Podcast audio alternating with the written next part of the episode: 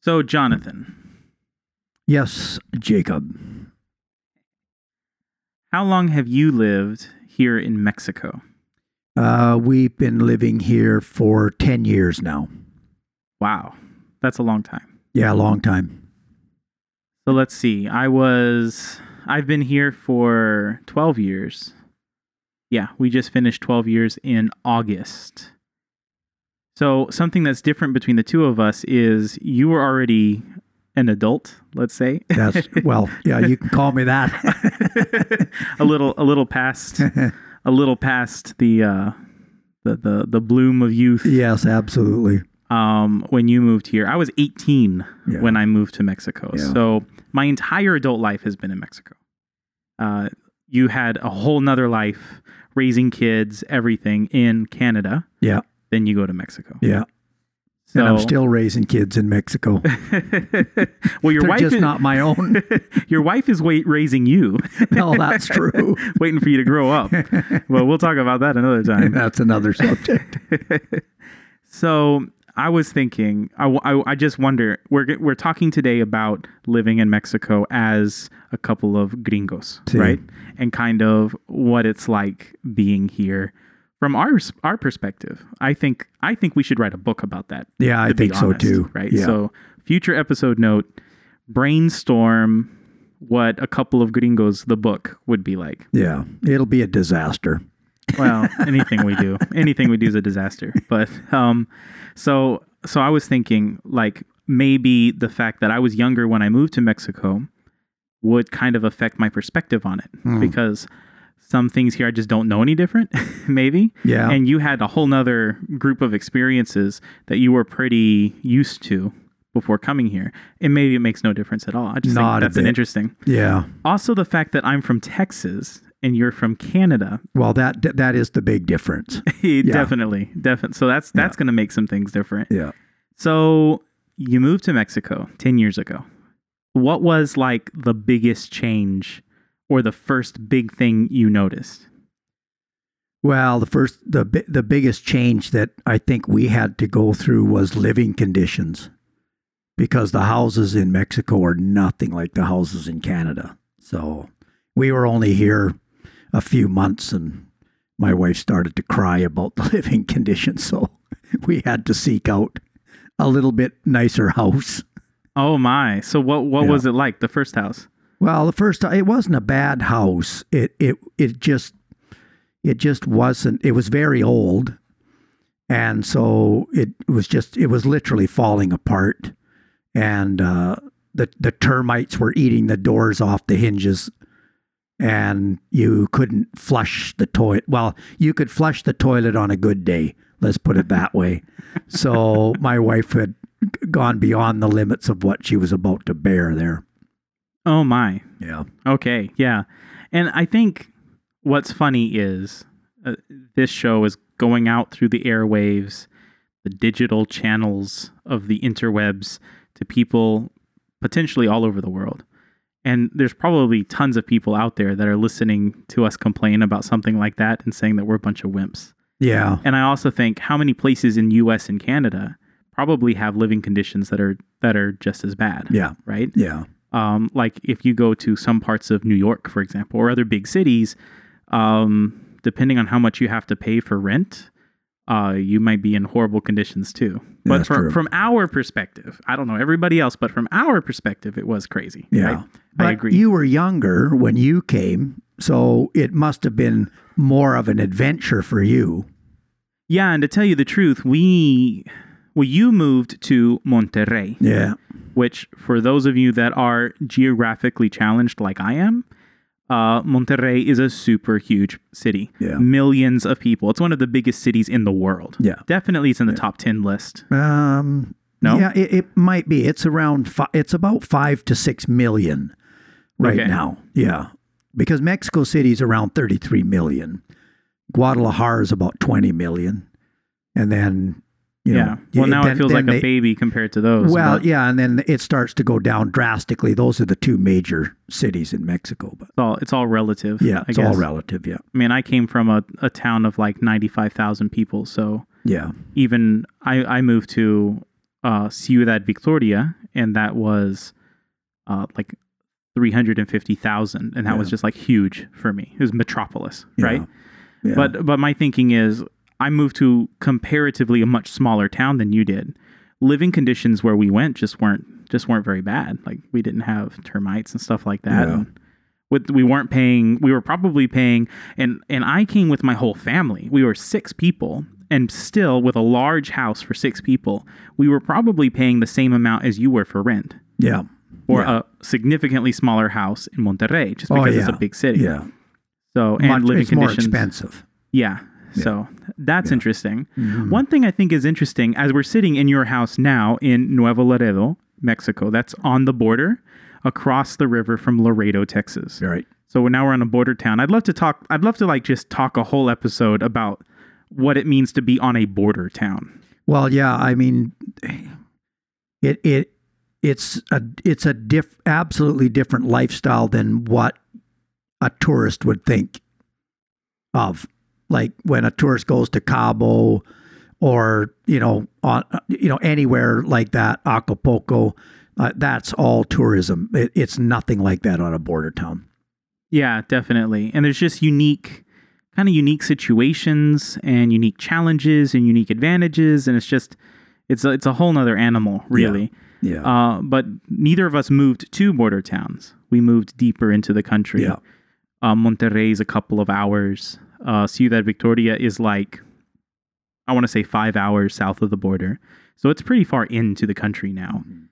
And um, so, anyway, as I sit in your house here, one thing I noticed that is unique, that was very unique for us, is we're sitting in a concrete house. yeah, And I remember one of the big things that shocked me, I mean, utterly shocked me, is one day I'm laying on my bed and I look up at a concrete ceiling, a flat concrete ceiling, right? yeah. And my first thought was, if there's an earthquake right now, I am D E A D dead, right? and I'm like, no wonder when there's an earthquake in some parts of the world, Yeah. it's like astronomical deaths, and there's earthquakes in other parts of the world, and like seven people are injured. yeah, And it's because a couple of two by fours falling on you and hundreds and hundreds of pounds of concrete falling on you are very different Yeah. things. Yeah. One is potentially dangerous, probably more just an annoyance, and the other is life changing, Yeah. if not life ending. and right? Yeah, yeah. We uh, only have another ton of concrete on top of us too, with a house built right on top. Yes. so there's a second So, story yeah. above us. Yeah, So definitely we are we're goners. In in a if a major if this house collapses, yeah, we're done. Yeah. We're gone. Right. absolutely. So I remember just sitting on my bed, looking up at the ceiling, saying, "Oh my God, Yeah. this is insane! Why do people live like this? Yeah. Right? Just waiting for the the shoe to drop. Except Yeah. it's not a shoe; Yeah. it's a whole freaking concrete Slab slab. concrete. Right? it's insane, right? That's right. but I mean, hey, people And do then it. add Neil in his bathtub on top of that, and it's game over. Neil is our upstairs neighbor, and he's now never allowed to listen to this podcast episode. We're all going to be in big trouble. Yeah, definitely. Um, other stuff that was unique or a surprise to you, or just struck you as different. Um, well, the food certainly. Um, the, I mean, the, the- it was well, and it still is um, near impossible to get a a Canadian meal or even a, an American meal unless you make it at home. But even the American franchises in Mexico, they don't make the food the same way. They they I, don't really know how to say it, but it's it's done in the Mexican style. So when you're expecting like you know mashed potatoes and gravy and you know chicken or something like that, it's just not the same. They just do everything differently here. The food is delicious as long as you are enjoying the local fare the tacos, the tostados, whatever it is that you're enjoying. If it is from the country of Mexico, it's very good. But American Canadian style food's not so well. Yeah, that is that's very true. Like McDonald's Yeah. here, Yeah. right? Yeah. and McDonald's across. And uh, I'm married to a Mexican. Oh, she got her visa, I guess, a year ago, two years ago now. I don't remember. And I remember telling her, wait until you go to a McDonald's across, or wait until you go to Walmart across, or Yeah. to all these other places. Like, I mean, you everyone has their opinion about fast food. It, it's not good for you, and it doesn't even taste good, really. But like you walk into a McDonald's and before you even open your mouth to speak, it's like they already know what you want and it's ready that fast. Yeah. Yeah. And you go here to McDonald's and you order coffee and you wait around for like yeah. 20 minutes. It's a 20 minute process. Yeah. I actually heard a story just the other day. Somebody went to McDonald's and ordered coffee, and uh, they waited for like 20 minutes. And then basically they were told, uh, we can't find the coffee. That's literally what they were told. Well, uh, we can't find the coffee. That's that's hilarious, right? Yeah. Yeah. Yeah. but um but yeah so there were a lot of lot of surprises right Yeah, one absolutely. one thing that surprised me is just a little thing but it's um milk doesn't have to Oh. be refrigerated yeah. because they radiate That's their milk nasty. i remember hearing as a child that they do this in europe apparently so there's like a whole percentage of the population that's like well what's wrong with that right? But as an american we get our milk. Well i don't know in the states now. I haven't been there in so long. Maybe they offer the uh, irradiated version. Yeah. but growing up there was only one way to get milk in the refrigerated section. And here you there's actually two milk sections or milk aisles in the grocery store. There's the Yeah. refrigerated dairy section where you can get cold milk and then there's the on the shelf box milk version. They're Yeah. both milk just one is um what do they call it um Call it a Tetra Pak. yeah but wh- well what do they what do they call it when they when they cook out the bacteria Oh, they pasteurize it. they pasteurize Ultra pasteurize it. Right. So you have like the normal pasteurized milk that's in the fridge section, and then you have this irradiated milk that's in the, the the box section. Yeah. It's just it's insane, right? Yeah. But It's that's crazy. that's because we learned down here that most people don't have a refrigerator. And, Yeah, and they and, and and the milk has to be out in a box and they use it and that's kind of the idea.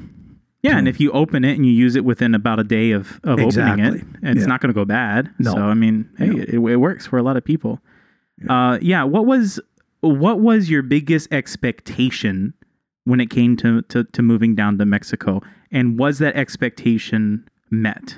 Like like what did you envision, and w- did that vision come out to be a reality or not? Yeah, let me put it this way. Everything I envisioned Mexico to be was absolutely wrong. That's because all you thought Absolutely about was the drinks with the little umbrellas in them on the true. beach, right? That's true. I was thinking tequila and tacos. That was Which But- there is plenty of those, but yes, it's absolutely. A whole other world. Yeah. But the culture, you think that you know it, but you don't. And um, but the food is is pretty much um, what I expected it to be. Uh, and and of course, you know, a lot of things were what I expected to be, but the culture, um, especially with, um, you know, you you can't joke around too much with the culture. You have to be very very careful because the culture here is on a different comedic level, and so you have to be very careful that you don't uh, offend. And so that was one thing that struck me a- as well is that they don't understand a lot of our idioms and expressions. Yeah, that's Yeah. probably true. You know, anywhere you go, for Yeah. sure, definitely. Um, I think I think I've told you this story off the air before about um what I envisioned I would see, like the way I envisioned Mexico. Right? Yeah. I had a very clear idea of what what I would see in Mexico, and it was um this is like this guy with like a beer belly and a tank top Oh, with like a really big oversized mustache Yeah. and he's sitting in like a plastic chair of some kind or some kind of chair and he's just like sweating and hot and he's like he's got his head back and his eyes closed and he's got uh like a like a beer a bottle Yeah, of like corona cerveza. right Yeah. in his in his hand and then he's watching the TV and he's got a little one of those little fans with the little different colored streamers Yeah. blowing out at him. He's Yeah, got the he- fan on his face Yeah. with the beer, and he's just drenched in sweat. Yeah. And like obviously, that's not what Mexico's like, right? No, you were watching way too many Cheech and Chong movies. probably, probably. But I kid you not, it took about, I want to say two or three years. I kid you not. One day, I was with a friend. We walked up to this house.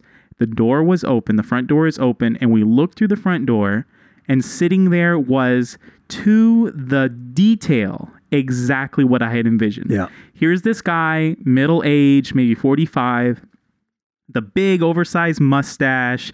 His hair is kind of long. It's just all matted because it's like covered in sweat. It was a very hot day, right? Yeah. And he just looks exhausted, like he came in from work and he's sitting there. He's got the beer and he's got the fan with the streamers. I was like, I was beside myself. I, re- I literally thought I had the ability to foretell the future in that second. Like, how is this possible? Yeah. Right? Yeah. And so, yeah, sometimes um, those expectations, maybe they're based on movies, maybe they're based on stereotypes, Yeah. but it doesn't mean they're not true somewhere. Oh, absolutely. Certainly not true Somebody has seen that vision.